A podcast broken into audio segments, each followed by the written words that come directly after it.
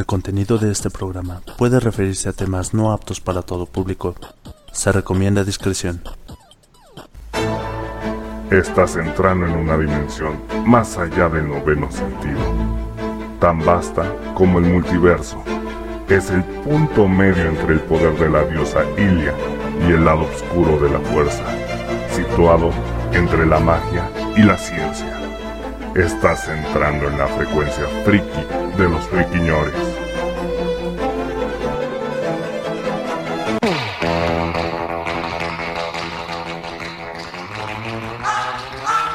¿Qué tal gente? ¿Cómo están? Bienvenidos de nuevo al podcast de los friquiñores. Lo hacemos hoy completamente en vivo para todos ustedes. Y déjenme decirles que además de ser el episodio número 21 de nuestro podcast, hoy es 21 de mayo del año 2020. Son las 9 y media de la noche, hora de la Ciudad de México, y me acompañan el señor Ardilla.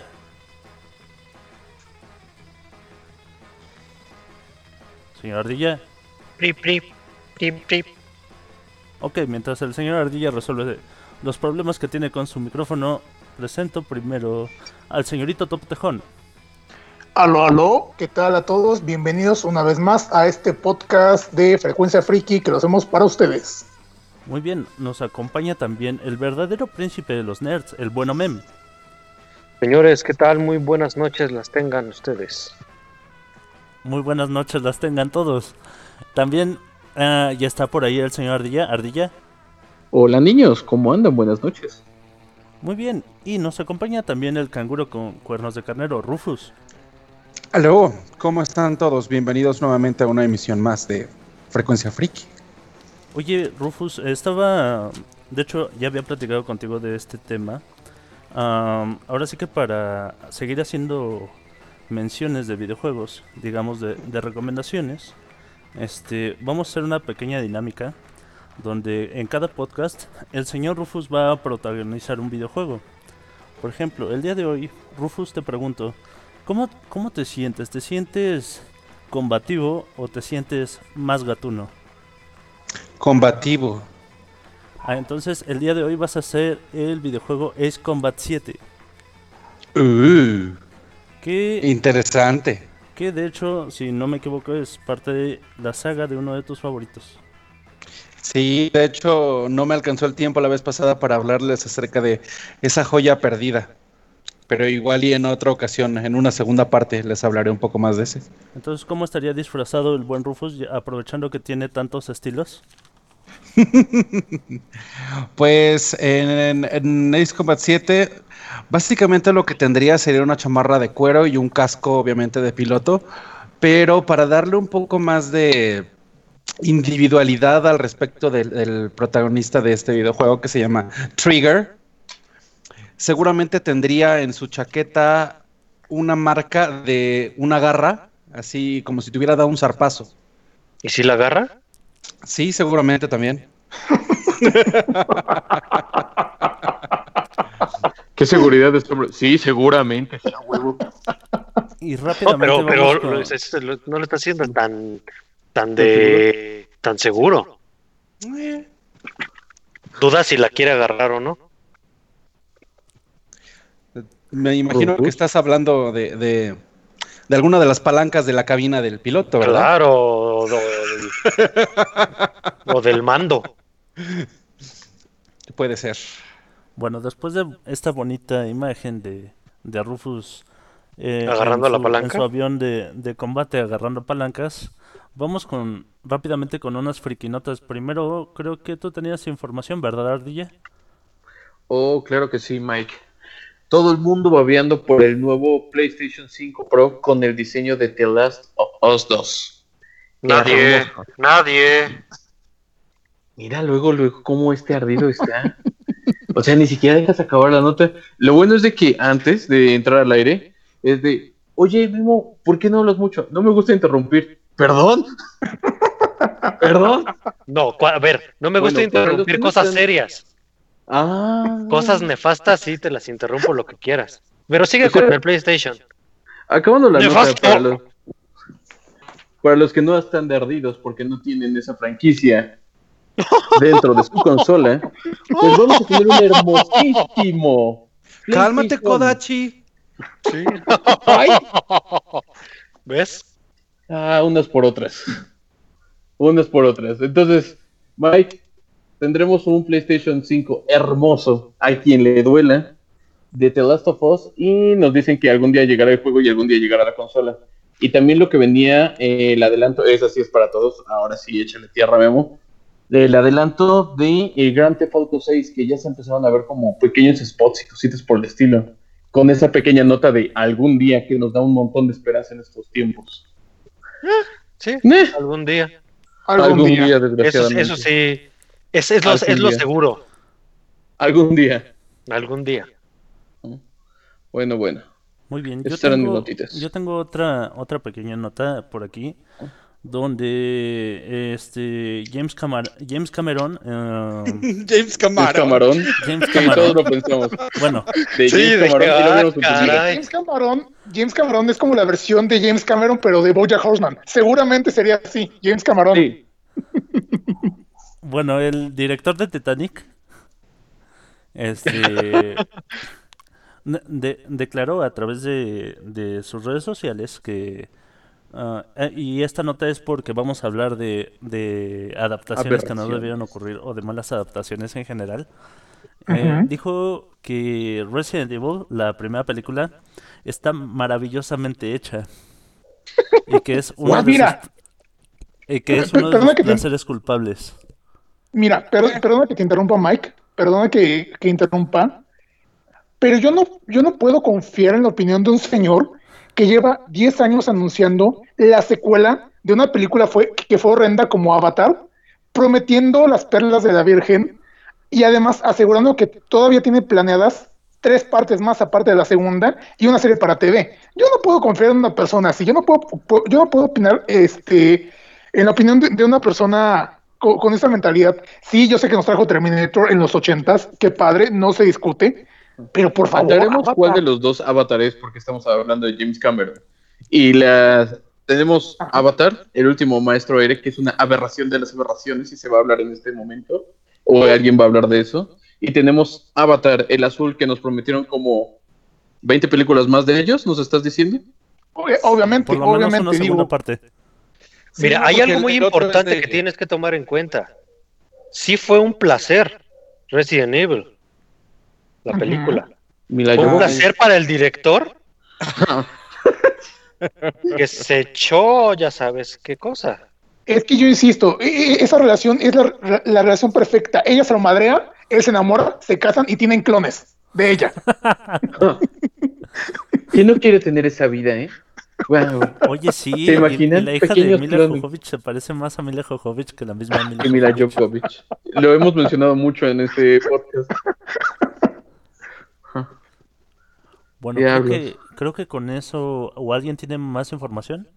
Eh, bueno, yo un par de notas rápidamente. eh, entrando, eh, bueno, sa- saliendo del mundo de los pitufos azules Ah, super caray. desarrollados. y entrando un y poquito. saliendo.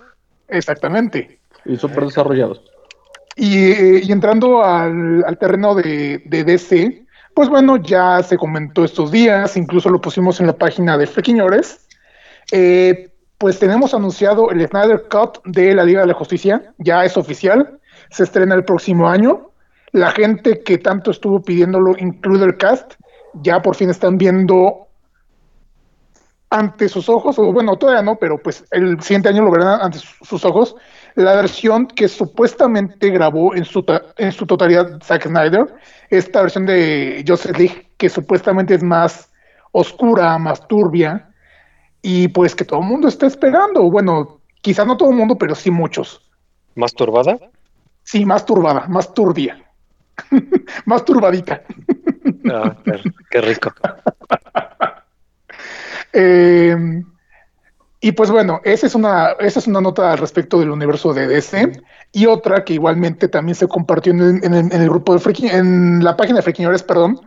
Eh, Ruby Rose renunció a su papel como la Batwoman en la serie homónima, lo cual tiene a muchos sacados de onda porque pues realmente la, la chica sí había convencido con su actuación, o al menos hasta donde yo sé, hasta los pocos comentarios que, que yo alcancé a escuchar, esta Ruby Rose sí convenció en su papel, pero pues quién sabe, realmente ella no dio un motivo en particular, simplemente dijo, ¿saben qué? Yo literalmente voy a colgar la capa, eh, me voy, muchas gracias por todo, San se acabó. Y pues está medio raro, digo, ya, ya la habían incluido en el, en el Arrowverse y pues se tenían planeadas todavía creo que dos temporadas más.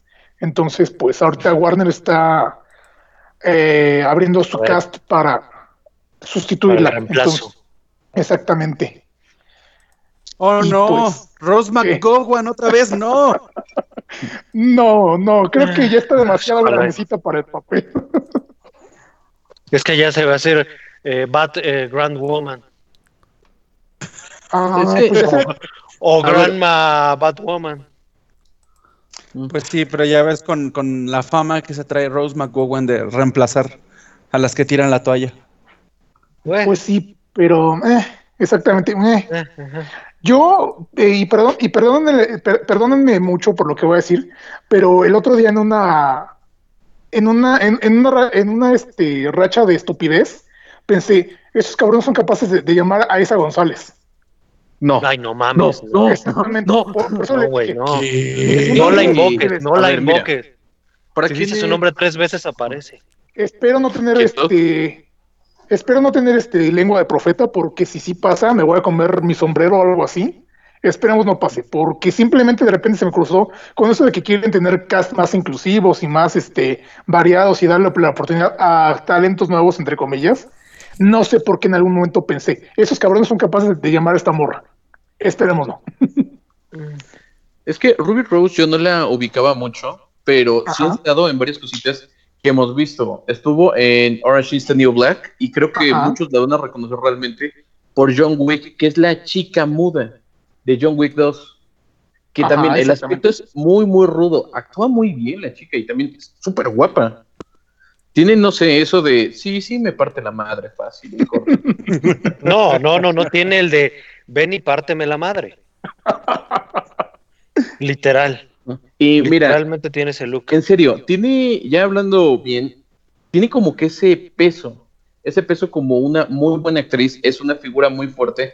Neta, no creo que una Isa González pueda entrarle a los catorrazos. O sea, sería como un. Como cuando nos presentan un juego así en súper alta definición y a la hora de los catorrazos, es que no hubo suficientes multiflop, muchachos. Entonces tuvimos que hacer un download. Oh, vamos, perdón, vamos a, Un vamos a otra Un referencia que hicimos, va- vamos a otra referencia que hicimos anteriormente. Es tener a Belinda y luego tener a Daniela Luján. A ver, no, no, no, no, no. A ver, a ver, a ver. A ver, vámonos, vámonos, vamos tranquilos, estamos chupando Un tranquilo. memo ahí así de. No, sí, sí, sí, la neta no. Vamos a, vamos, estamos chupando tranquilo. A ver, a ver. Vamos a ver qué onda, vamos a ver qué pedo. A ver qué. pe- ¿En serio vas a defender a Daniela Luján? Sí, No, No mames. sí, sí, sí, sí, sí. sí. Nada más ¿Tú porque crees? debemos de entrar a temas. Si no, eso da como para media hora de puros catorrazos así, gritonera. de Sí, sí, bueno, y, y creo que tenemos el tiempo contado porque realmente el tema que, que- que- que vamos a tratar hoy está bueno, está intenso y se viene fuerte. Así que pues, eh, Mike, no sé. Hoy, Que, que se venga. antorcha. Que se venga. Bueno, Falta. que se venga, Mike. Vamos a dejar hasta aquí este primer bloque.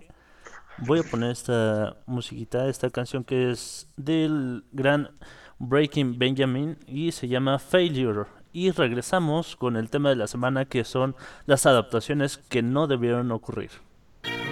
Oh.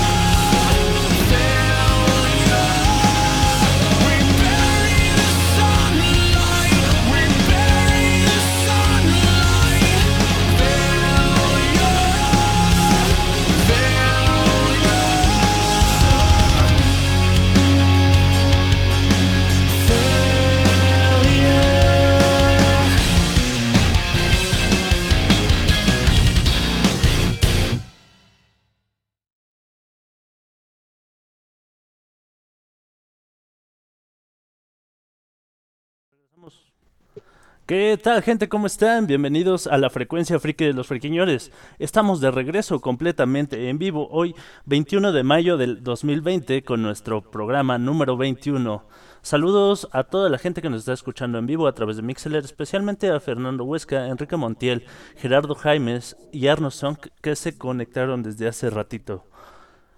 Bueno gente, hoy vamos a hablar de todas esas esas adaptaciones que no debieron haber ocurrido. Así que los invitamos a, la gente que nos está escuchando en vivo a que nos, a que nos digan cuál, cuál fue para ustedes la peor adaptación que, que se pudo haber hecho a, la pantalla chica o a la pantalla grande.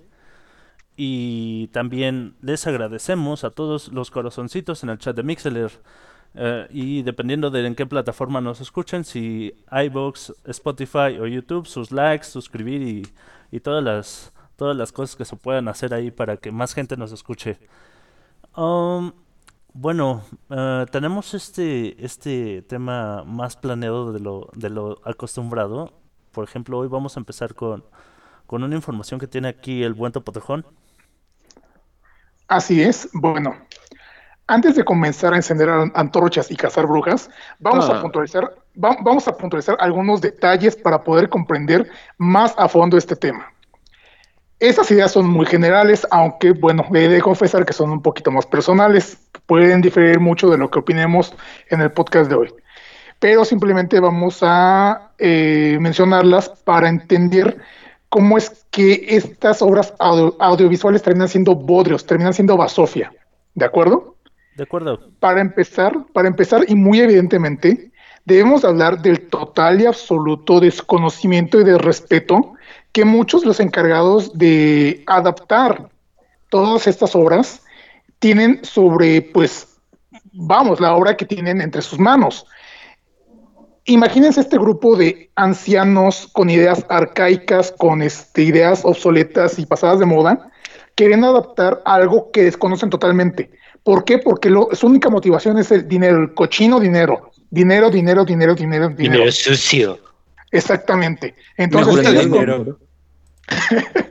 ellos con tal de, de- de- de generar, de generar una ganancia, no se van a fijar en lo que están a- adaptando y pues básicamente van a, sí, sí, sí, mira, este, tú hazlo y ya. Y van a hacerlo más a conveniencia de sus ideas, que insisto, les, eh, su único interés es este, el, el efectivo. Y a la gente que, que, que llega con las ideas que realmente van para el proyecto, los minimizan, los rechazan, los, vaya, los, exclu- los excluyen. Porque es así de, no, güey, es que tú sabes, pero tu idea no me va a generar este, ganancia, ¿sabes qué? Llega No me sirves. Exactamente. Ahora, este otro factor también nos lleva a otro punto, que es el de la imitación. ¿A qué me refiero con esto? Si yo, yo, este, Topotejón, produzco una adaptación de algún cómic y me sale medianamente bien y, ga- y gano una, cantidad considerable de, dinero, van a llegar productor Rufus y productor Ardilla a tratar de replicar el éxito que tuve, comprando los derechos y haciendo su propia adaptación de otra obra similar, pero intentando copiar mi fórmula. ¿En qué va a resultar esto? Que tal vez mi fórmula sí aplicaba para, eh, para el producto que yo este, adapté, para la, la obra que, que- que yo adapté. Pero digamos que Rufus tiene una obra totalmente distinta y mi fórmula no le funciona a él. ¿Por qué? Porque obviamente en, en la mía hay pastelazos, en la de Rufus no aplican los pastelazos, pero él los quiso meter porque vio que a mí me funcionaron. Estamos este, ahí Estamos como hablando de todo el cine mexicano de los últimos tiempos. Exactamente. Ah, mira, ah, eh, eh, ¿qué, qué mejor ejemplo, este, me- mejor Eh, ejemplo no puse, no puse haber encontrado. Producciones. Ahí estoy un poquito en desacuerdo, ¿eh? Ajá. Porque el cine mexicano no dice, ay, este, hubo pastelazos, pues meto pastelazos. El cine Eh, mexicano Memo- dice, ay, esa película, este, funcionó, yo hago la misma película, versión mexicana, con Eh, los mismos hecho, personajes, con las mismas temáticas. Sí, Es pero no no, lo pero logra. también. Sí, Realmente pero no, pero también. es muy pobre lo que se logra haciendo ese tipo de cosas. Creo que este, recuerdo. Le, le- le recuerda. Metástasis. Leer ese Pero break esa Ah, no. ¿no? Pero esa era colombiana, creo, ¿no? Ah, colombiana.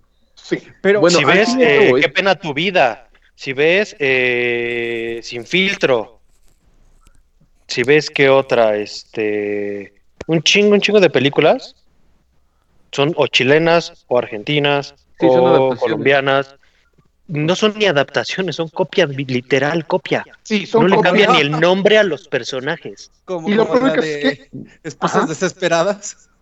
Eh, eh, Ajá. bueno, ahorita entramos, bueno, bueno, ahorita, ahorita vamos de lleno a eso.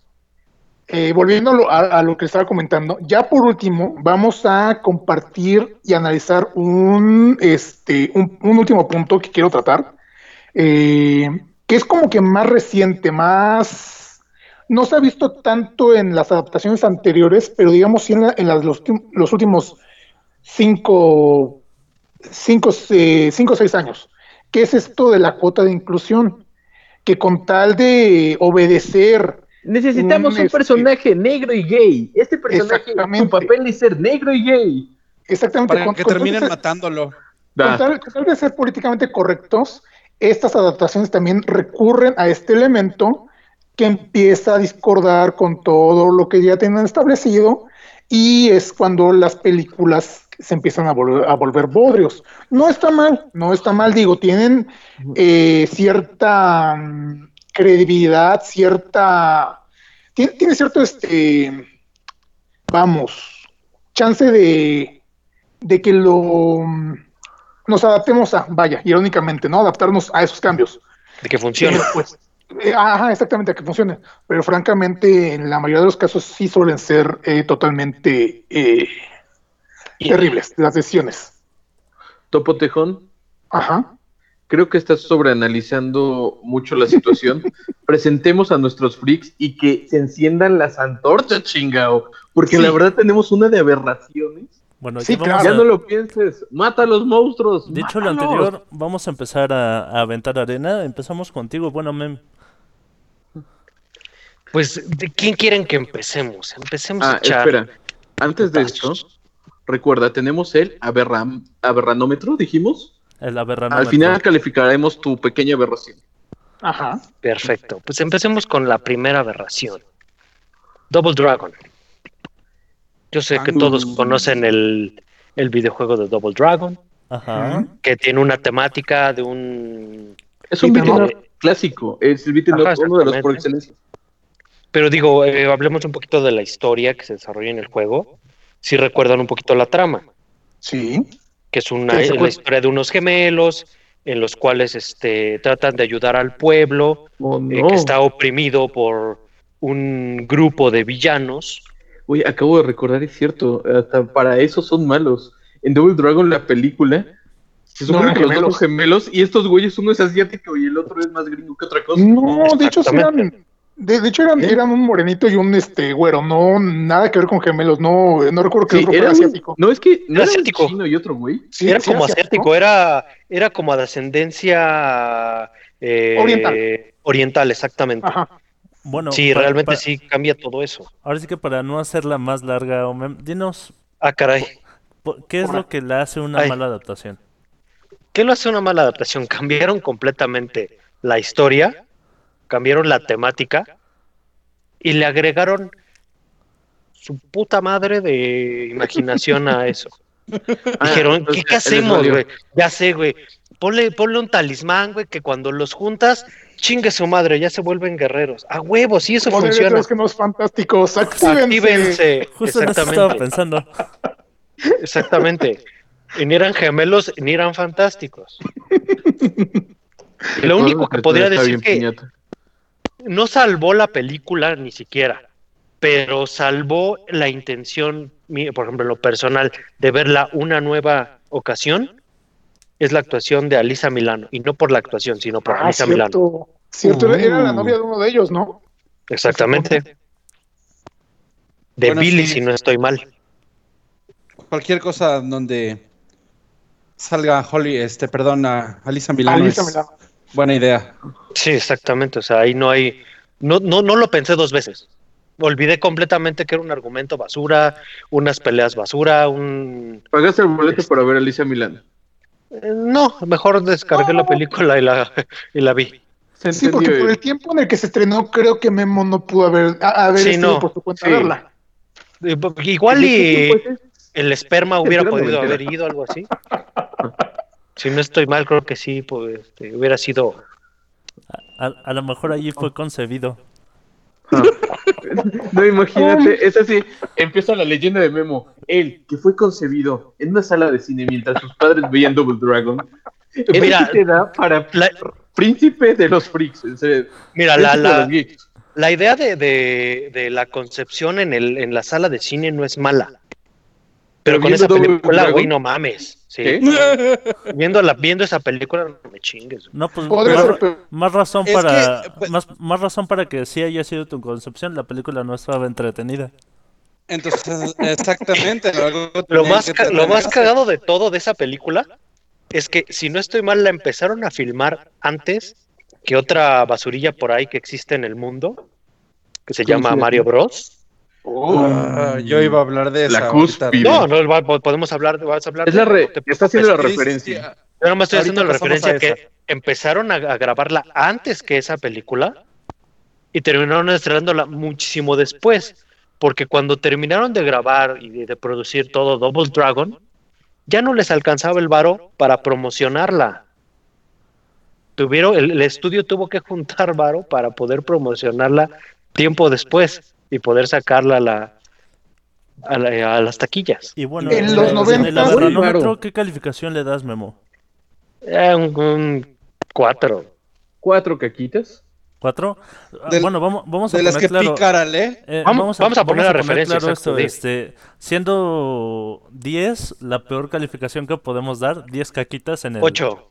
averronómetro. Ocho. Ah, perfecto. 8. Serían ocho cacas. Yo sí la aviento ocho cacas. Mira, fácil, parámetro. 10 es tormenta de caca. Entonces, 5 es inundación de caca, pero no es tormenta de caca.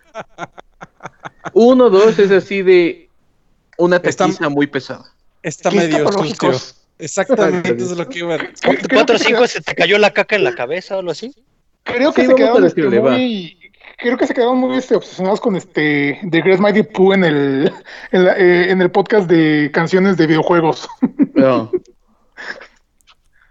Tal vez. Pero bueno, Bueno, Tal vez entonces sí. un 8, ¿todos de acuerdo? eh, Pues sí, sí. sí, sí, concuerdo. ¿Un 8 caquitas? No, yo le daría un 6 caquitas. Más o menos. Yo, yo La también verdad. creo A que, creo que un 5 o un 6. O sea, sí, no, no es, Es una muy es buena adaptación, caca. pero Ajá. tampoco es una película así. Bueno, hay, es que hay- también- hay cosas peores, creo. exactamente, digo, también para la fecha ¿no? No Tiene algo bueno. Enrico. Montiel dice diarrea explosiva. Sí, Diarrea explosiva. Eh, ah, diarrea 10 es explosiva. diarrea Buen explosiva. término. Es el 9, es el Esa es 9. diarrea explosiva. Ok. Gracias. Entonces, un 6, diarrea explosiva. Bueno, antes, antes de pasar con, con nuestra, nuestra siguiente adaptación que no debió de haber ocurrido, voy a mandar saluditos a la gente que nos escucha en vivo a través de Mixeler. Saludos a Fernando Huesca, Enrique Montiel, Gerardo Jaimes, Arno Song, Aura Rubí, a Toboe San y César se llama César, que están ahí pendientes de nosotros. Muchas gracias por sus corazoncitos y por avisarle a sus amiguines que, que estamos aquí completamente en vivo. Y bueno, con lo que sigue, vamos contigo, buen Rufus. Pues ya se adelantaron un poco este Omema al respecto de cuál es la que yo iba a mencionar. Dila, dila. Pero sí, este, si pusieron atención a lo que comentaba, Mario Bros. Sí. ¿Sabías? Y es que, Ah, es que es tan mala. sí, ¿Sabías que es que nadie se lo tomaba en serio? El actor principal, que, Bob que Hoskins. Mario, llegó pedo ya el resto del tiempo. O sea, de, esto es un sinsentido a un punto tan estrafalario que voy a hacer toda esta película pedo valiendo mi madre. O sea, estamos hablando de este nivel de producción. Pero realmente no fue por eh, porque dijeras, ay, es que es un mal argumento el que tiene. Realmente es que eh, el actor se decepcionó tanto de que primero tenían un argumento, le empezaban a Que hubo cambiar, muchos cambios. le repetían, chingue su madre, ahora metemos otra cosa. No, no, no, eso no sirvió, hay que repetir todo. Es que es muy difícil, es muy difícil porque nuevamente vuelvo a lo que les comentaba hace rato. Un grupo de productores se juntaron sin saber que era Mario Bros. Pensaron Empezaron a tirar a soltar- la segura. Es así a de, soltar a ver, ¿qué ideas. está- Ajá. ¿Qué vende el pan ahorita? Super Mario. Hacemos una película de su chingue su madre.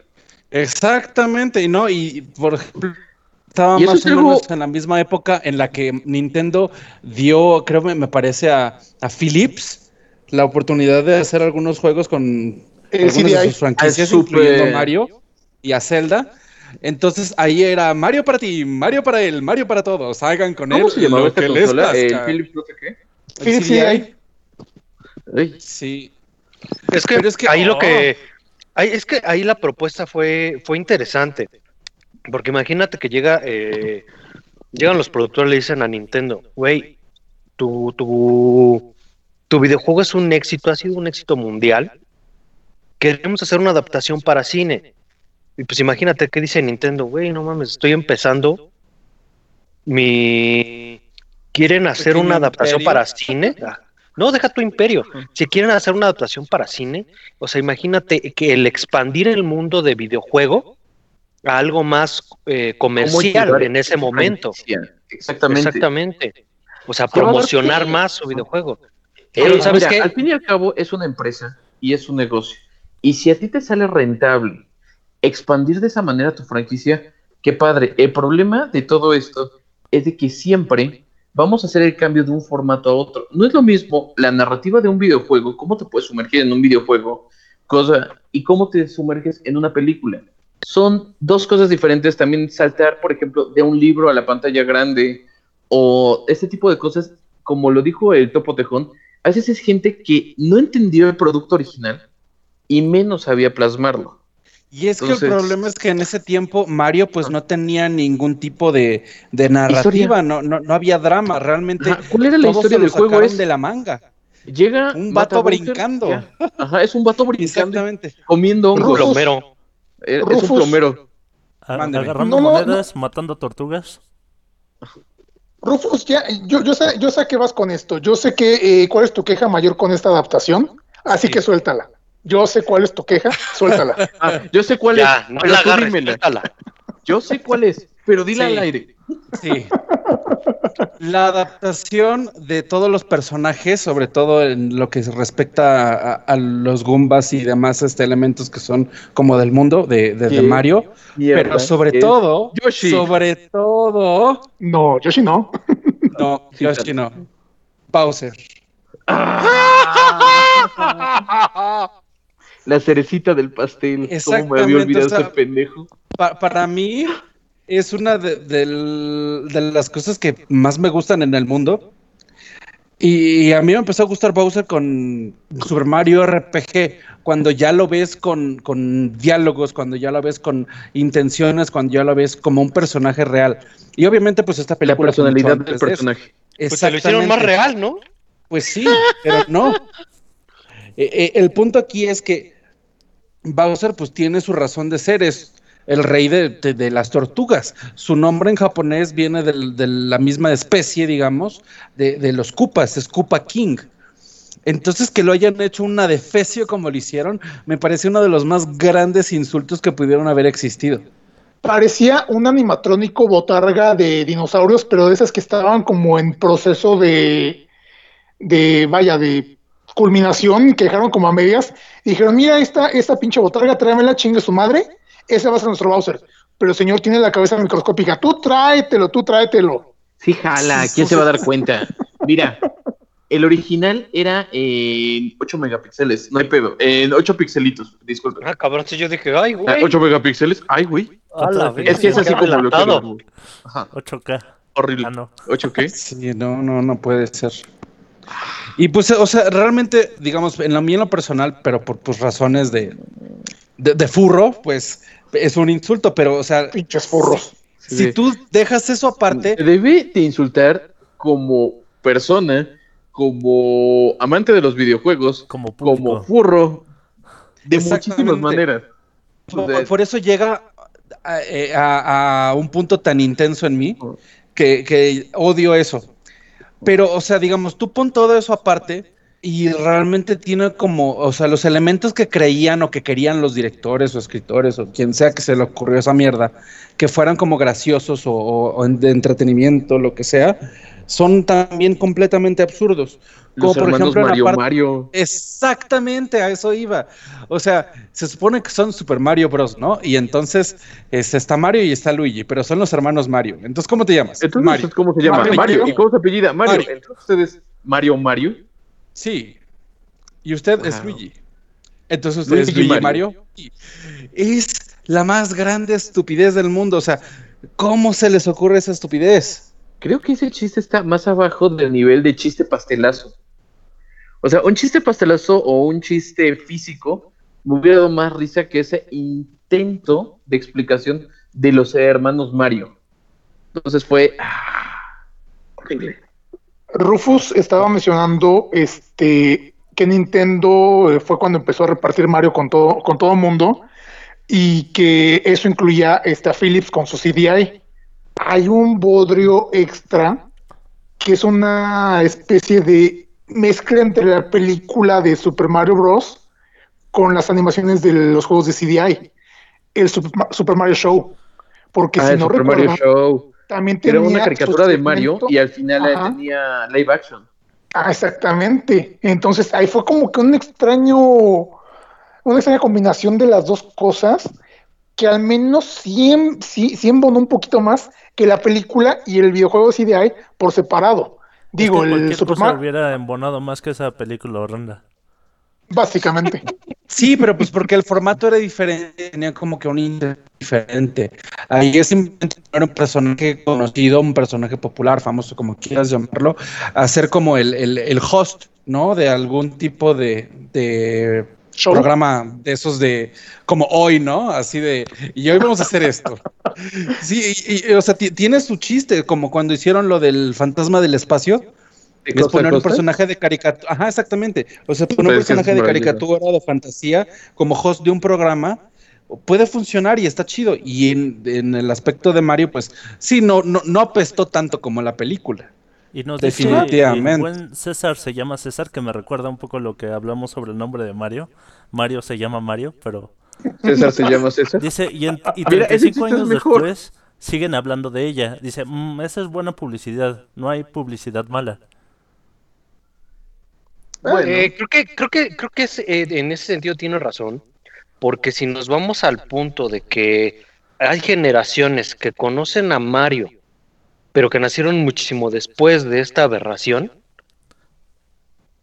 eh, le genera la curiosidad De ir a verla. de verla. Ajá, Bueno, de ir a verla, está muy cabrón. mala.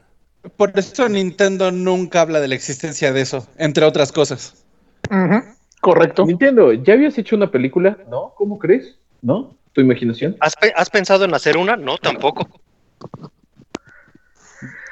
Ah, ¿Y qué calificación le das en, en nuestro aberrómetro? Aberranómetro. Aberranómetro. Uf. es que sí está muy, muy por arriba. Cuando empezaste a decir más y más datos así de esto no es una tormenta de caca. Esto es una tormenta de caca con granitos de lote y está dando vueltas y vueltas. Entonces, Oh, por Dios. Sí, es, es- creo que eh, muy empezamos a ver. No, deja de eso. O sea, empezamos a ver tu. Tu, Fascinación. tu fascinación por la caca. No, pues decíamos que les íbamos a tirar a matar y yo dije. Si se llama el... Por eso, pero tirarla a matar es decir, güey, es una porquería, pinche basura. O sea, Bueno, tú, bueno, tú bueno. te enfocas en la caca. es basura. Rufus, Si quieres ¿tu también puedo hacer analogías de basura. Pero bueno. ¿cuántas? Uf. ¿Ves? Es que ah, Uf, apesta, Me- sí, lo sé. me, me- parece difícil encontrar como que algo que lo supere en, en el aspecto de, de cuánta peste tiene. Y- y yo, yo creo que sí el 10. Yo Wow. estoy de acuerdo, yo Wow. también voy por el Nuestro 10. primer 10. Sí, yo también voto por el 10. 10. Gerardo Señoras y señores, Jaime tenemos una tormenta de basura. Decisión es- unánime, caso cerrado. Ok, no- nos dice Ah, exactamente, pensé en lo mismo. cacafílico. ¿Perdón? Pensé exactamente en lo mismo. que el ardilla es cacafílico. ¿Qué es cacafílico? No. Bueno, antes de pasar con nuestra siguiente aberración, ah, voy a mandar saluditos a la gente que nos escucha en vivo a través de Mixeler como Fernando Huesca, Enrique Montiel, Arno Song, Aura Rubí, Toboe San, César se llama César y Gerardo Jaimes. Gente, recuerden también que nos pueden proponer temas para próximos podcasts. Ahorita de lo que ya me, me han puesto en, en el chat de Mixeler y lo que también nos han puesto a través de Facebook, ah, tenemos temas propuestos, juegos de mesa frikis y copias de otras series. Uh, Bueno, con eso de copia suena vam- bien. vamos a nuestro nuestra siguiente este, Aberración. aberración. Contigo, buena ardilla. Oh, pues aquí voy a poner un tema a discusión, porque a mí se me hace Oye. una pésima adaptación. oye, Ardilla, ¿Mande? me saludas al cacas. Es que tienes que hablar un poquito más lento. Este cacas está muy choteado. Bueno, ya, Ardilla, continúa, perdón. No, no hay problema. Y creo que es una muy, muy buena entrada para esto. Y díganme si cuenta o no como adaptación, ¿va? Aquí viene la propuesta. Las dos películas de Schumacher, las películas de Batman, Batman Forever y Batman Eternamente. Uf. Los. Una Pezones, película batipezones, tan mala, película tan mala que Clooney tuvo que pedir disculpas. Es que es adaptación mala. O mala ¿Tú, película. tú cuáles crees que, que fueron los errores, lo- lo- lo- ahora sí que los pecados de, esta, pe- de estas películas? Pues mira, si hubiera sido, yo lo puse como adaptación un poquito más, no solo por ser una adaptación de Batman, que Batman ha tenido muchísimas formas a través de tiempo y han sido buenas adaptaciones y eso es lo que quería traer a la mesa. Piénsalo así. Tenemos un Batman que es mucho más cómico, que es el Batman de Adam West, que tuvo también su película. Ujú. Schumacher dijo en su momento que estas películas querían regresar un poquito como que a ese humor, porque nosotros estábamos saliendo de las increíbles y maravillosas dos películas de Tim Burton, que se me hace que es puta, o sea, la de, para empezar, la comparativa y seguir la saga, porque se supone que esto es como que toda una saga de Batmans. No, no podías. Entonces intentaron como que frenarlo, cambiar el humor y todo lo que quieras.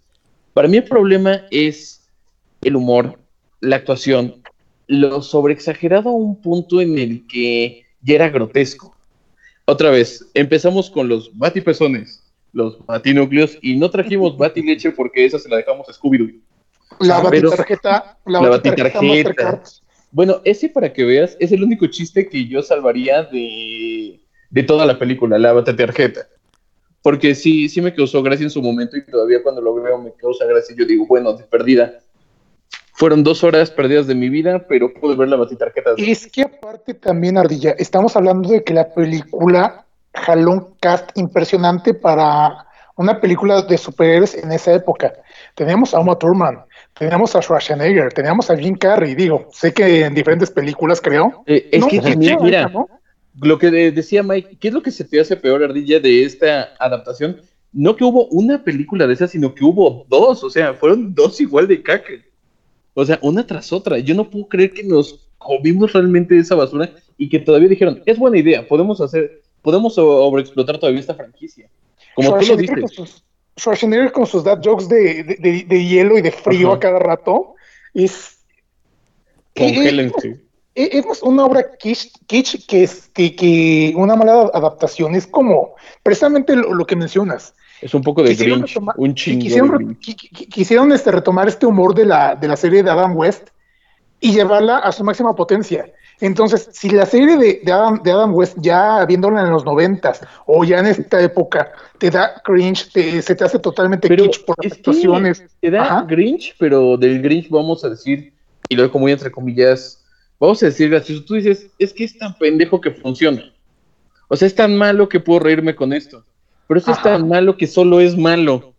O sea, no, no te divierte, no te entretiene, no hace absolutamente Eh, nada. Discrepo un poco, no sé si los demás opinen, pero yo no me gusta, pero sí, pero, pero al menos conozco a gente, a mucha gente en general, que sí la tiene en este nicho de culto de que es tan mala que es buena. No es mala, mala. Es, Oh, Es Solo que es no creo que diferente. entre, no creo es que entre en diferente. ese, ese No, ¿cómo mira, cuando dices que solo es diferente, siento que es así como de, él es mi primo, él es diferente. No, esto no es diferente, esto es una aberración. No, sí, Mira, sí es por- diferente. Por ejemplo, hay, hay gente a la que le gusta. Por ejemplo, César se llama César, nos dice que Poison Ivy es la neta. Ah, bueno, Sí. es que Uma Thurman Sí, es que Ahí vamos a esa. La actuación de, de Potion Ivy está genial. La actuación de- de De este Jim Carrey. de Jim Riddler Carrey es el- exactamente como el acertijo, es genial. Sí, exacto. Entonces ahí vamos al punto en el que, a mi gusto, la dirección fue la que eh, falló. Aquí también me están diciendo que esta película no es fea, solo es una belleza extraña. ¿Ves? Es diferente. es que-. Bueno, ¿Es en ¿y con qué calificación le darías en, en tu aberranómetro, querido Ardilla? Ardilla. Pues para mí esta es así como que la media, justo es el 5, porque sí tiene cositas que me agradan. O sea, Uma Truman, también está esta chica que hace a Batichica y esa- nada más casi que hace un cameo. Sí, Alicia, de hecho, Alicia. C- César Ay, se es Alicia. dice que, que se Oh. emocionó cuando salió la batichica. Sí, yo igual. Sí, pero ¿ves? Tiene, tiene un par de cositas que no la hacen buena, no la hacen mala, por eso yo lo dejo en la mitad de la lista en cinco basuritas porque ya no voy a hacer chistes escatológicos. No, déjalo, déjalo en caca. de- Empezamos con Ok. caca, Ya tenemos que señor terminar Muy bien. Es que el problema de es que, se- según lo que yo tengo entendido de, esa, de, esa- de esas dos películas, era que lo que querían como que emular era ese feeling de los cómics que eran como exagerados. Ajá. Sí, lo lograron, Era- pero ¿de qué manera? Ajá, exactamente. Es O sea, si te lo pones a ver desde ese lado, sí cumplen con su objetivo, pero oh, Exageraron. sí, o sea, se lo volaron. Sí, exactamente. Y yo en lo personal, los batipezones no me causó así como dirías, güey, no mames, se le ven los... No, no mames. Pues, No, no creo que esté dirigido eso a, a un público como tú, Amem. De hecho, de Ah. hecho es, e- e- eso era más como fetichista de, no sé, me arriesgo a decirlo, la comunidad leather, o no sé, ¿Quién algo sabe? así. Eso será un misterio sin resolver. Bueno, ¿y qué calificación pues, Ardilla? Dijo Yo cinco. dije cinco, ¿Ah, la mitad de todo esto. O Ok, sea, es una ligera inundación de caca. ¿Ustedes están de acuerdo? Yo lo Eh, pondría sí. como, como cuando se tapa el baño en una casa ajena. Sí, yo. No, güey. ¿Qué pedo? Es, O sea, es- es como un, pero ¿por qué en casa ajena? es como con un creo Porque es, 1 muy- o un 2. porque es incómodo. Siento que eso es más bien como un 13 en la escala. Esto va un poquito sí. más allá. Bueno, Como sí, cuando ya es- está desbordando el baño y ya está llegando Sí, exacto. y no sabes qué Es, pero qué es está como la pasando. película de eh, mi novia Polly. Ah, sí. Ay, por Dios. Gracias. Ay, por Dios. Exactamente. Cinco es la escena de mi novia Polly más Gross. Listo. Sí, es- Ay, por Gracias, favor. Mike. Bueno, eh, creo que esta vez me toca a mí continuar con, con nuestra siguiente aberración. No sin antes mandarle saluditos a Marifer Utah, que, que manda saludos a toda su gente. Bueno, o eso quiere interpretar porque solo puso cuatro emojis de manitas. Ah, ok. Saludos. O nada más quería saludar a cuatro de nosotros. O nada más quería saludar a cuatro de nosotros. Que nos diga por favor Marifer a quiénes quería saludar y quién quedó fuera del saludo. Bueno, yo voy con. Yo, yo, yo voy con un combo. Voy con las tres películas de live action de Dragon Ball. A ver, a ver, a ver, a ver, a ver. ¿Hubo tres? Sí. Sí. Mira, Claro. en los tiempos de Cero y Cachito, antes de que nos llegara a México, hubo adaptaciones coreanas y chinas. Bueno, primero. ah, ok, este, ok, ok. hubo- Yo creí que hablaban de, de Dragon Ball Evolution. ¿Y No, Dragon sí, Ball esa es la Evolution tercera. 2? No, eh, Hubo una, No. hubo una primera de Taiwán de 1989, sin licencia, por eso todos los nombres están cambiados. Goku es un niño que tiene un palo mágico que vive con su abuelo y, caca- y caza cocodrilos de madera. ¿Qué, qué- qué- qué buen nombre.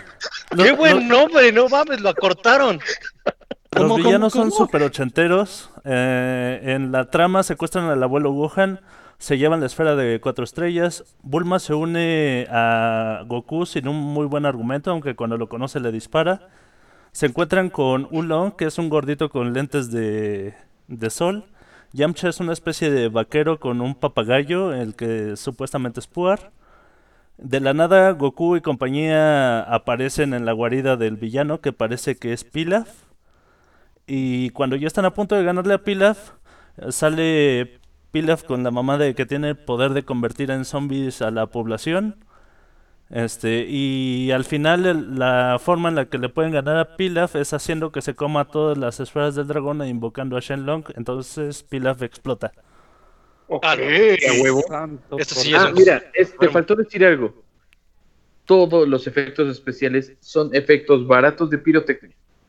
Todos. Eh, eso es eso es verdad. Cierto. Yo O sea, recuerdo- Pilaf explota. Y, y a Ah, pesar, encuentran una esfera del dragón. y a pesar de lo de lo mala que fue y de que se hizo con tres pesos la, la producción, se- me, me sigue pareciendo mejor que la, la de Dragon Ball Evolution, pero a esa este, llegamos después. La segunda película que se hizo fue coreana, de 1990. Goku es un niño esta vez, eh, esta vez sí es un niño porque en la anterior era más como un adolescente. Eh, parece que lo peinaron con mucho limón, tiene fosas nasales muy grandes, Ah, sí. una cicatriz de Eh, trasplante de el corazón. anterior tenía el peinadito bombacho, tenía como peinado de micrófono. Ese Goku, ya me acordé. En general, esta, en esta general los personajes no son tan malos. Pilaf se parece este más a, a Pilaf porque es un enano, nada más que no es azul. Y parece rapero porque cada vez que le hacen una toma, habla, habla como al piso, como si fuera el príncipe del rap.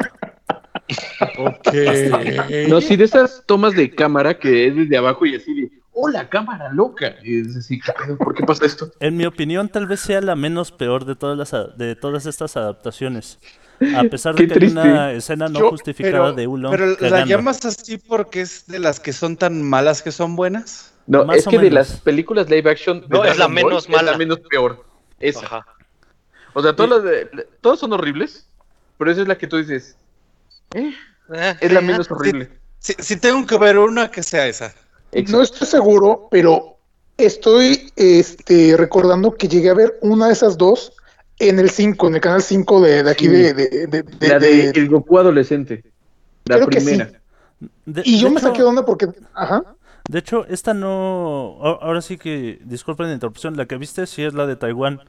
Esa, esa la pasaron este, sin bronca en el, en el 5 porque no tenía licencia. A huevo. Es que imagínate ser niño de los noventas y tener esa confusión. Es que no lo sé.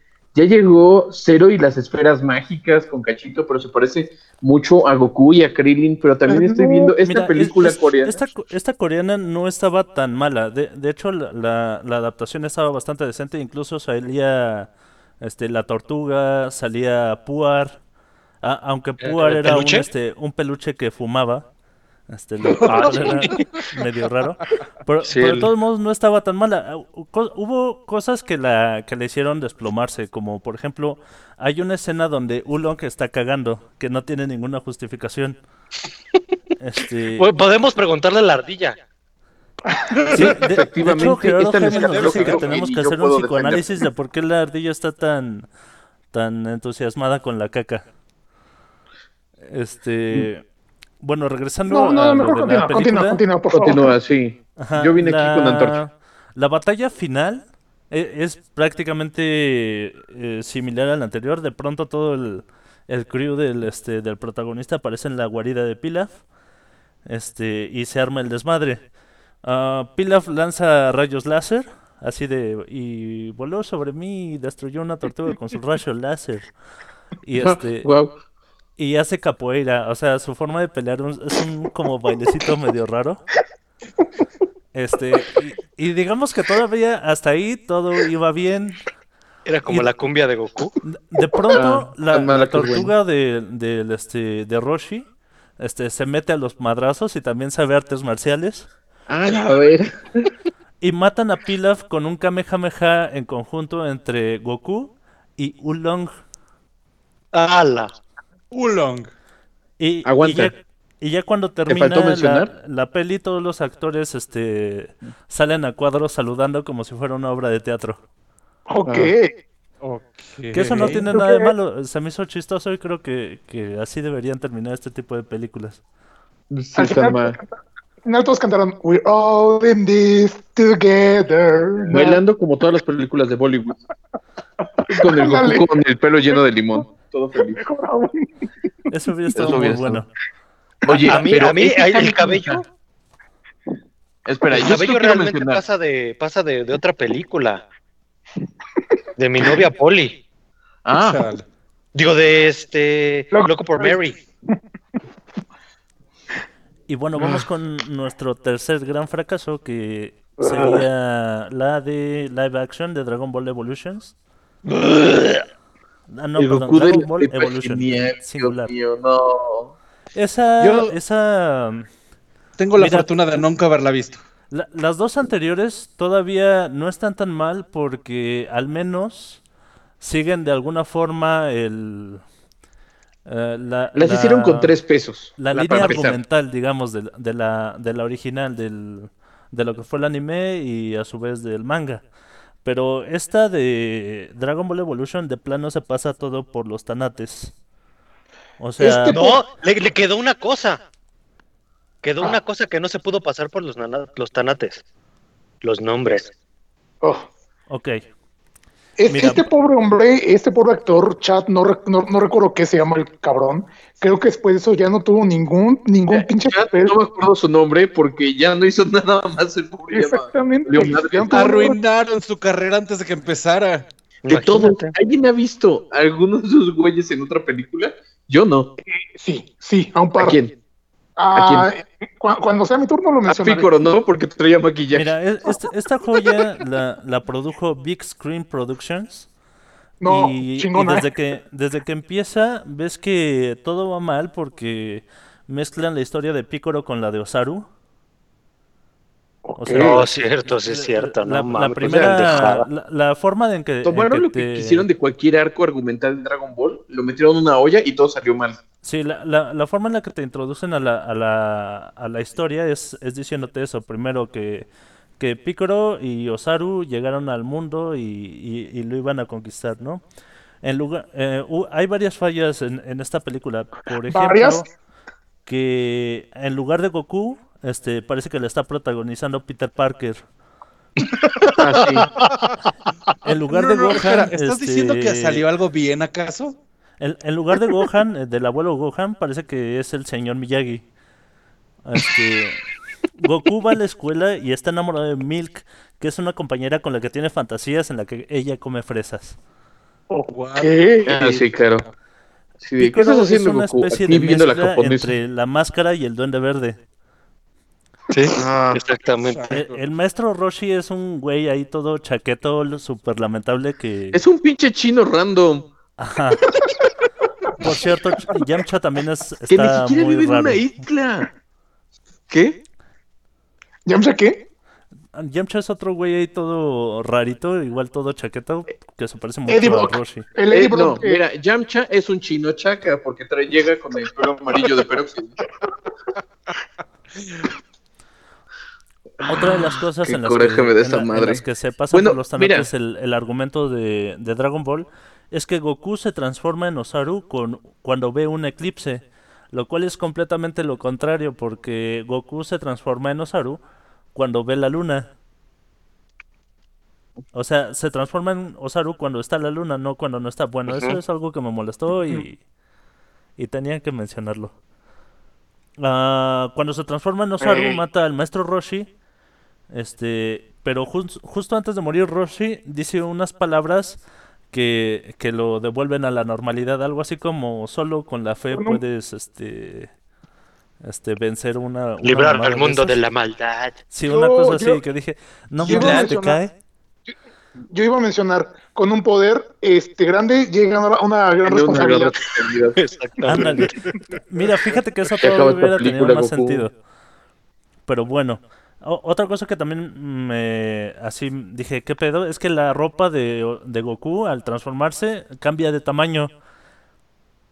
Eh, o sea, por, ejemplo, cuando Hulk cambia de tamaño desmadra toda su ropa, aparentemente excepto sus pantalones que son de spandex o un pedo así. Pero aquí la, la ropa de Goku cuando se transforma y luego regresa otra vez a ser humano está completamente sin un rasguño. Es que Es compraba que ropa ropa, mágica, güey. Se Sí, avientan no, una, compraba una ropa pelea bien- donde la compraba Hulk. se, No, no, se no. avientan una pelea bien fea Moda. entre Goku y, y Sakura. Motas. Y después de la batalla invocan a Shenlong de la película tailandesa. eh, Si, si lo checan es exactamente el mismo, con los mismos efectos. Wow. Y usan el deseo para revivir a Roshi. Yo dije, ¿qué pedo? ¿Por qué reviviste al, al güey este borracho y... Este... Al güey y- que conociste 20 minutos. Ajá, al güey que acabas de conocer y, y mataron a tu abuelo y no lo reviviste, pinche Goku mal agradecido. Y al, fin, al final de la película se avientan un tiro entre Goku y Milk y termina en, una, en un cuadro congelado tipo Rocky 4, creo. Bien culero. Con cliffhanger de tendremos una segunda parte. Sí, seguramente la tendremos. Con Exactamente. cliffhanger de sabor de Yeah, Avatar, vamos a right. hacer segunda parte. De hecho, Yo la- puedo mencionar dos cosas buenas de esa película. ¿cuáles? Bulma y Amy Milk. Chung, ah, exactamente. Amy Chung Tenía y Amy Rose. Sí, pues sí, o sea, no. Ten- tenía No, que haber que- algo bueno, una sola mí- cosa buena.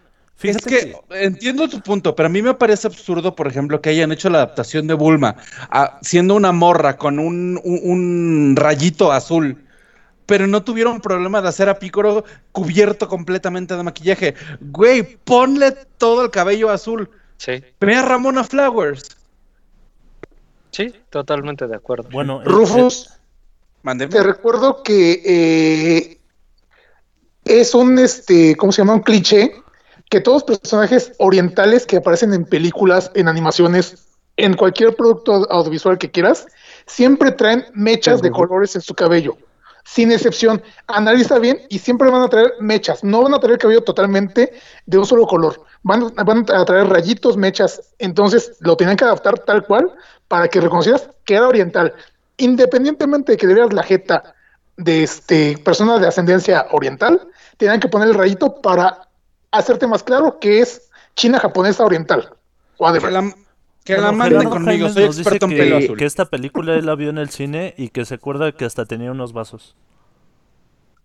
Ah, sí. Ah, Sí, claro. Muchos promos que. No, no sé qué Eso es decirte muy más culero. que lo Era una siento mucho. película. Era una película. Comprar el combo bonito. Que te den tu vaso. Que sea una película horrible y así de, ah, demonios. Y llevas como 20 años con ese maldito vaso en la casa. es así de, ¿Por qué lo Güey, yo lo tiré. ¿Por qué? Yo sí lo compré y lo tiré. güey. Me daba pena ¿Qué tener te- ese vaso. Pues no eres el único a- al que le daba pena. De hecho, el guionista, este Ben Ramsey, siete años después del estreno de la película, escribió una carta para disculparse a- al autor del blog de Dao of Dragon Ball por- cuando lo buscaron para, para entrevistarlo. Para decirle a ver qué pedo. Sí, de hecho, eh, la, la Disculpe, señor carta, Toriyama. la carta más menos dice algo como sabía que este día llegaría. Así de Dragon Ball Evolution marcó un punto creativo muy doloroso en mi vida. Y, y que ser odiado a nivel mundial era es desgarrador. Dice, recibir mails de odio de todo el mundo es descorazonador. Dice, he pasado muchos años intentando Mira, desviar la culpa, pero están al final tirando del día caca en un las no palabras cuántos escritas en años el guion. después.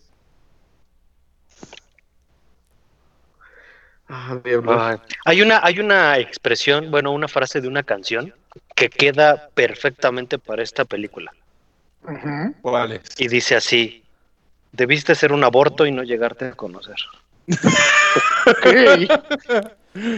Pues el mismo... Sí, o- a- habiendo tantas cosas buenas que se cancelan a mitad de producción y que esta, cosas como estas Que lleguen al cine. prometen. Es El, el mismo Ben. Ramsey dice que tomó el proyecto tras que le ofrecieron una gran paga y no como fan de la franquicia, sino como un ¿Lo hombre ven? de negocios aceptando la tarea. Lo quiero por el dinero. Lo ven, el cochino dinero, lo que les decía. Me gusta el dinero. No, a mí también me gusta, pero dices: Si voy a hacer algo que me va a generar dinero, lo hago bien para que todavía tenga un plus. Eh, No puedo hacer cualquier pendejada para ganar dinero y resulte que ni ganas dinero. Dice también que aprendió que cuando entras en un proyecto creativo sin pasión, sales con resultados subóptimos y a veces pura basura. No. Dice, como fan de otras series, sé que es algo que te encanta y esperas no sea decepcionante. Bueno, aprendió tarde su lección, pero la aprendió. Pero la creo. aprendió. Exactamente. Bueno, y eso es todo lo ¿Con que cuál tenía nos que decir seguimos? sobre las tres películas de Dragon Ball. La calificación que le doy en nuestro... ¿Cómo le llamamos? Am, Aberranómetro. basofio- A ver, no me ba- basofiómetro. El ba- No, en, aberranómetro. en el aberranómetro es este... A la, a la primera película de la de Taiwán le doy un 7 siete cacas. A la de. Corea 8. Y a la de Dragon Ball Evolution 10 definitivamente. 10. Sí, Yo sí, le daría un 15. No, no, no, no, no le gana a, a Mario. Ahí se la llevan. Ahí se agarra, ahí se, se ponen a jugar caca. No- nos propone ellos. Gerardo Jaimes que al ¿El aberranómetro ardillómetro? le cambiamos el nombre por ardillómetro. Sí, yo, yo, yo la moción. Cada que le tiremos hate a algo, sacan el ardillómetro. Funciona en muchos niveles. Sí, de hecho. Bueno, y queda. continuamos con el topo tejón. Pues bueno, ya que estamos hablando de animes de los noventas, o bueno, que de animes con los que crecimos en los noventas, voy a hacer un poco de trampa con mi selección. ¿Por qué? Porque pasó, pero no pasó. Voy a hablarles de la serie animada de Sailor Moon que tenían planeada hacer en Estados Unidos. La productora Toon Makers allá en el 94 ya conocía más o menos que era Sailor Moon en Japón. Pero pues como ya hemos hablado en su momento, el anime era como que muy... No muy bien recibido en Estados Unidos porque no era, eh, no, no era un concepto que entendieran. Bueno, bueno. Sí, Sí, Sí, te Ajá. Escuchamos. Sigue, sigue. Porque no era un concepto muy bien recibido, este, el anime. Ya saben que tenían ahí como Oh, que cierta... Ya sé a dónde vas. Ajá. No, Ten- no, no. tenían cierto odio hacia el anime porque no lo entendían. Entonces dijeron, pues mira. Sí, vamos a comprar la franquicia y vamos a adaptarla. ¿Qué pasó? Produjeron 17 episodios de una serie que combinaba el live action con la animación. La animación, vamos a empezar por este lado, era muy parecida a lo que habíamos visto en He-Man, en She-Ra. Estábamos hablando que estamos en 94 y estamos viendo animación del ochenta y tantos. Entonces ya era muy, muy añeja la animación. Para empezar, eso. En segunda, la historia la adaptaron a manera tal que las Sailors se deslizaban por todo el cosmos en veleros intergalácticos. Literalmente. Veleros. Sí, sí, es una cosa totalmente. Oye, pero absurda. ¿Y cuántos capítulos? 17, pero solo se exhibió uno. Yo pensé que se había quedado en piloto.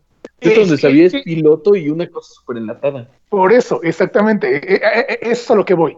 Ahora, Nunca salió.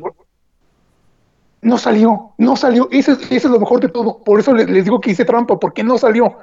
Se hicieron pruebas de audiencia. Es que el spot era tan malo que dijeron, no, ni modo. Sí. no, no Se hicieron eh, pruebas de audiencia y la gente quedó horrorizada.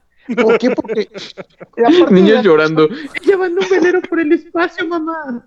la parte de live action era risible porque era, fíjense, ¿Ah, ¿sí en el- live action? En el 94, sí, e- era una combinación de live action y animación. Y en el 94 ya estaban siendo incluyentes. ¿Por qué? Porque una Sailor era latina, otra era asiática, otra, otra estaba en silla de ruedas. Entonces, ¿Qué? eran- Solo los Power Sí. Rangers eran más racistas que eso. Exactamente. E- e- era un ¿Qué tal si al Power Ranger negro le damos el negro?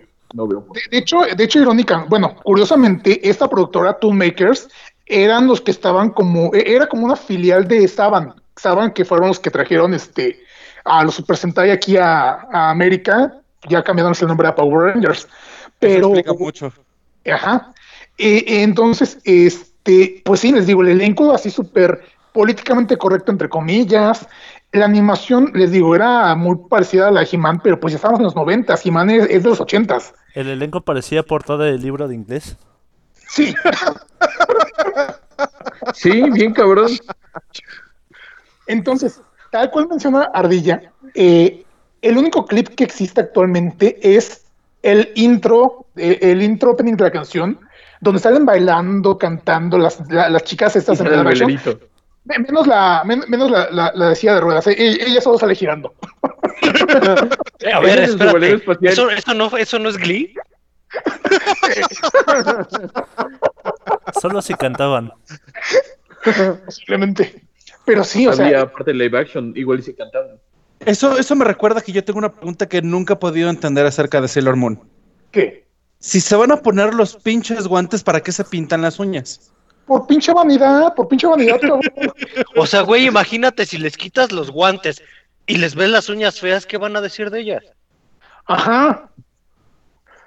Ok, Pero, ok. el, el punto es que sí, la, la idea era esa, que precisamente en, en la parte de la versión era eh, su vida cotidia- cotidiana como este... ¿Cotidiana? Como He-Man cuando te daba un consejo así de, No, no, no, o recuerden sea, niñas, no se metan a un coche con un desconocido. Adiós. sí, pero no. Eh, eh, ¿No? Es que más- es- es- eso era como su, su parte humana, su parte, ay, sí, literalmente humana. O sea, su parte de estudiantes en una escuela pública de Estados Unidos, teniendo las experiencias de toda niña preadolescente con los amores imposibles, las tareas y la, la, la, la, la, la. Pero cuando se, transform- se transformaban era cuando empezaba la parte animada. ¿Por qué? Porque ya toda la parte animada era pues ya este la correspondiente a ya ellas transformadas. No veías a los personajes este animados con la apariencia de los personajes en live action, solo las veías transformadas. No sé si me estoy este, dando a entender. Sí, Sí, o sea, básicamente la como caricatura la y el live action no tienen nada que ver. básicamente como la temporada 5 de Cotlioco. Que Ándale. tampoco nunca ocurrió. Nunca ocurrió eso.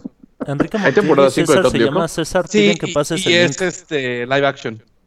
Guaca. ¿Cómo, Mike? Este Enrique Montiel y César se llama César a través del chat de Mixeler piden que pases el link. Yo me imagino Ah, claro. que se refieren al link de, de esto que estás este, De diciendo Sí, Sailor Moon o a lo mejor están pidiéndote el pack, no estoy seguro. Por favor, aclárenlo. Pero es que. ¿a poco lo, mandas el pack en link?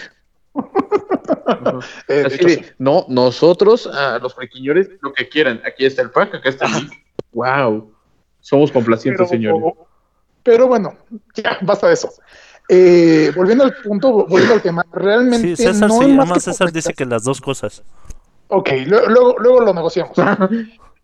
Eh, vo- vo- volviendo al punto, este, pues realmente no hay mucho que decir porque les digo, no se estrenó más que ese clip. Los 17 capítulos existentes los destrozaron totalmente, o tal vez no. ¿Quién, no, no, qui- quién, quién nos asegura que no están por ahí guardados en, en alguna bodega, en algún estudio abandonado? Como los Warner. No, no, no. Exactamente. Están Como los hermanos enterrados en el desierto de Nevada. También podría ser una Al opción. lado de los juegos de E.T., por favor. Exactamente. Digo, no estoy seguro, no me, no me enteré si esta Naoko Takeuchi, la autora de Sailor Moon, llegó a ver esta aberración, pero yo creo que si la, si la vio los mandó a la chingada porque no, no, no, no, no tenía, no tenía nombre esta Ni pies ni madre, no ajá, no tenía ni pies ni cabeza. Es que tan solo les recuerdo, veleros intergalácticos. Ok, ya. y niña en silla de ruedas Ya que también iba por el espacio. Sí, ah, sí, porque precisamente, eh, que, que bueno que mencionas ese, ese punto. La, la niña en silla de ruedas también era discapacitada en su versión animada y ella no tenía un velero. Ah, qué tenía, poca una, madre. te- tenía una O silla. sea, si los hacían animados, ¿qué les costaba ponerle piernitas? No, espérate, te- tenía una silla estilo este Charles, Charles este Javier, así este motorizada, futurista. Y así volaba por el espacio. Se los O juro. sea, ni siquiera la hacían como los Power Rangers, que por ejemplo, había un niñito, un morrito que de, cuando se transformaba, eh, se hacía del Así tamaño de crecía. un... Sí, exacto. No, no, no, o sea, la, la versión animada de la, de la chica con silla de ruedas tenía su silla futurista que volaba por el espacio también. Bueno, eso, eso es ser súper incluyente. Mira, Pero, pues, eh, les digo, se llaman a través del las chat rueditas de Mario Kart. Mixeler, este, el buen Enrique Montiel ya Dice nos que ya hizo el paro el con, con el link de, de ¿Del pack? no de lo Ay, que hay en. YouTube de, de Sailor Moon Live Action. Ah, sí, ya. Ya lo estoy viendo. Sí. Digo, sí, sí está bien que, que está muy quemado ya el señor Topo Tejón y que su pack está en todos lados, pero pero no, Pero que tampoco, es gracias el que live fue nada action más. de Sailor Moon. Siento que estoy viendo la animación de, de, de Sephiroth cuando hace su supernova. Y de repente sale este Sabrina la bruja del desierto o algo así. Básicamente, y de hecho, el logo que ocupan ahí fue el logo que dejaron ya para este la adaptación, bueno, el doblaje eh, al inglés de Sailor Moon. Eh, no es el mismo logo que tiene en Japón, obviamente, por los kanjis y toda esta situación, pero pues ese logo así con la lunita atrás fue el que dejaron para cuando ya trajeron la serie original y la empezaron a, a doblar. Pero pues bueno, como les comento, la serie realmente no tiene más que, que, que- que decirse de ella. Y pues en la escala de, de- de basura, en el ardillómetro, yo creo que le daría el, el 6 y me estoy arriesgando porque pues les digo, no hay más de esta serie, no conocemos qué tan basofia pudo llegar, llegar a ser. O Pero sea, con pudo haber sido más alto, pero gracias a Dios nada más tenemos esto. Exactamente. Sí. Por, por- por eso la, la- le- la dejo en 6 porque pues... eh, En, en seis cacas, peor. no lo olvides, porque el ardillómetro se mide en Seis cacas. caquitas. En seis caca. cacas. Pero sí. Es, como, aporte. ve- es como ver Capitán Planeta y Clarisa lo explica todo. Al mismo Sí, tiempo. aquí saca un buen- lo estoy viendo y por favor a todos los que nos están escuchando, no hay pierde en ver esta madre, qué chingados. Como que se gastaron todo el presupuesto en los primeros cinco segundos, que es Ah. la como animación bonita, y después te da la jeta de esta vieja y entonces ¿qué pedo? Ah, ya, ya, ya vi su velero intergaláctico. precisamente Y que, la niña en silla de ruedas bailando. Qué, qué- qué bueno que mencionas eso, Ardilla, porque eh, ya para terminar, ahora sí, aparte de que en las pruebas de audiencia la serie fracasó, era muy cara, era carísima, y esos güeyes, yo creo que pasó lo que dice la Ardilla, se gastaron todo el varo que tenían en solo esa secuencia, que ya cuando quisieron producir más fue así de, güey, es que ya no hay más varo. Ah, este... Uy, pero faltan 20 minutos. Eh, este, Rellénalo con Vamos a hacerlo sí. animado. Y sí, Qué precisamente. Y bueno, yo la tengo una pregunta importante. Ajá, Tengo Una pregunta importante. sí. A ver, A ver. dinos. ¿Te gusta más la, eh, la normal o la doblada? ¿Para quién Es la misterio. pregunta? Para el, el ilustre, la- el, el ilustre personaje que nos está hablando de esta serie. Eh, Es un misterio médico. Oh, caray. Eso deja con, eso deja ¿Sabes con qué? más dudas. Más bien me, me recuerda al, al meme de, de, de la película del Camino hacia el Dorado de, de ambos. Ambos. Why not both? ambos, Ah, sí. Sí, creo que sí debería. Podría aplicar ahí. Maestro Topotejón, díganos. Why not both? ¿Aplica o no aplica? Why not both? Muy bien, muy Sí, bien. eh, el señor Topo de Juan sabe, sabe apreciar ambas. Oh, sí, definitivamente. Bueno, Los- con esto ruedas hemos, hemos llegado al final del programa.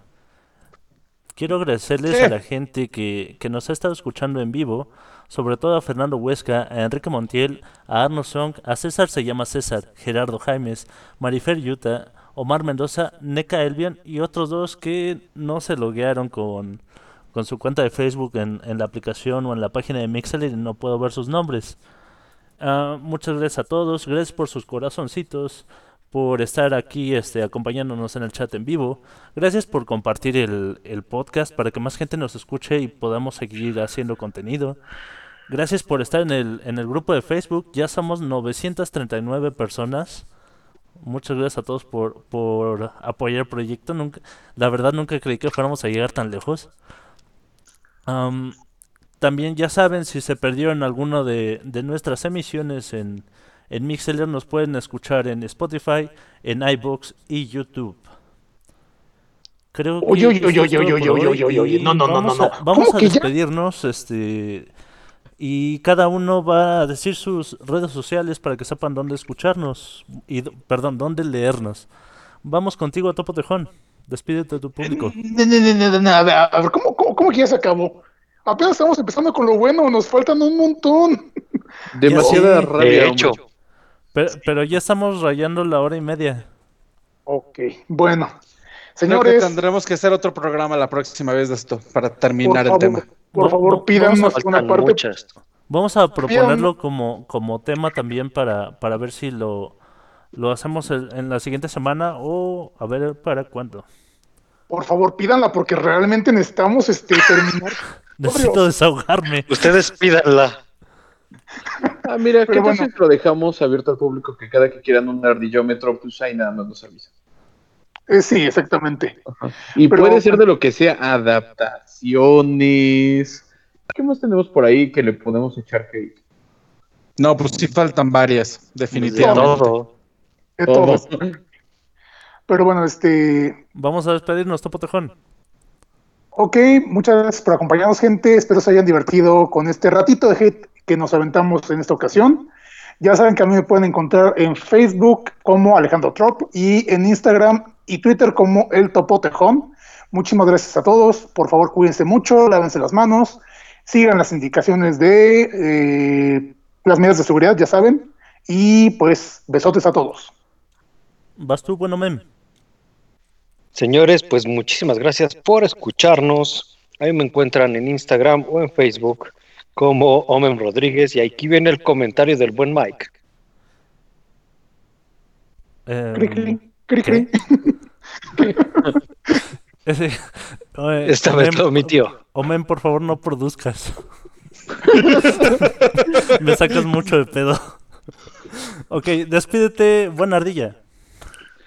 Pues ya se saben mis redes sociales, es Escucha Ardilla en Facebook y yo no soy la ardilla en Instagram. También Nos se falta despide- Rufus. También se despide Sí. hoy este el buen Ace Combat 7, el buen Rufus. Sí. Pues bueno, a mí me pueden encontrar en Instagram como Rufus Ruscram y pueden encontrar mi página de Facebook como Rufus el Canguro con cuernos de cardreno. Denle like porque los frequiñeros me están ganando. Ya, sa- ya saben que este programa tiene, tiene su grupo de Facebook, eh, que es Friquiñores precisamente, y también tiene su página, que es su fanpage con el mismo nombre. Yo soy Mike Jiménez, me pueden encontrar en Twitter como el buen Mike, y ha sido un placer para mí y para todos los friquiñores estar con ustedes.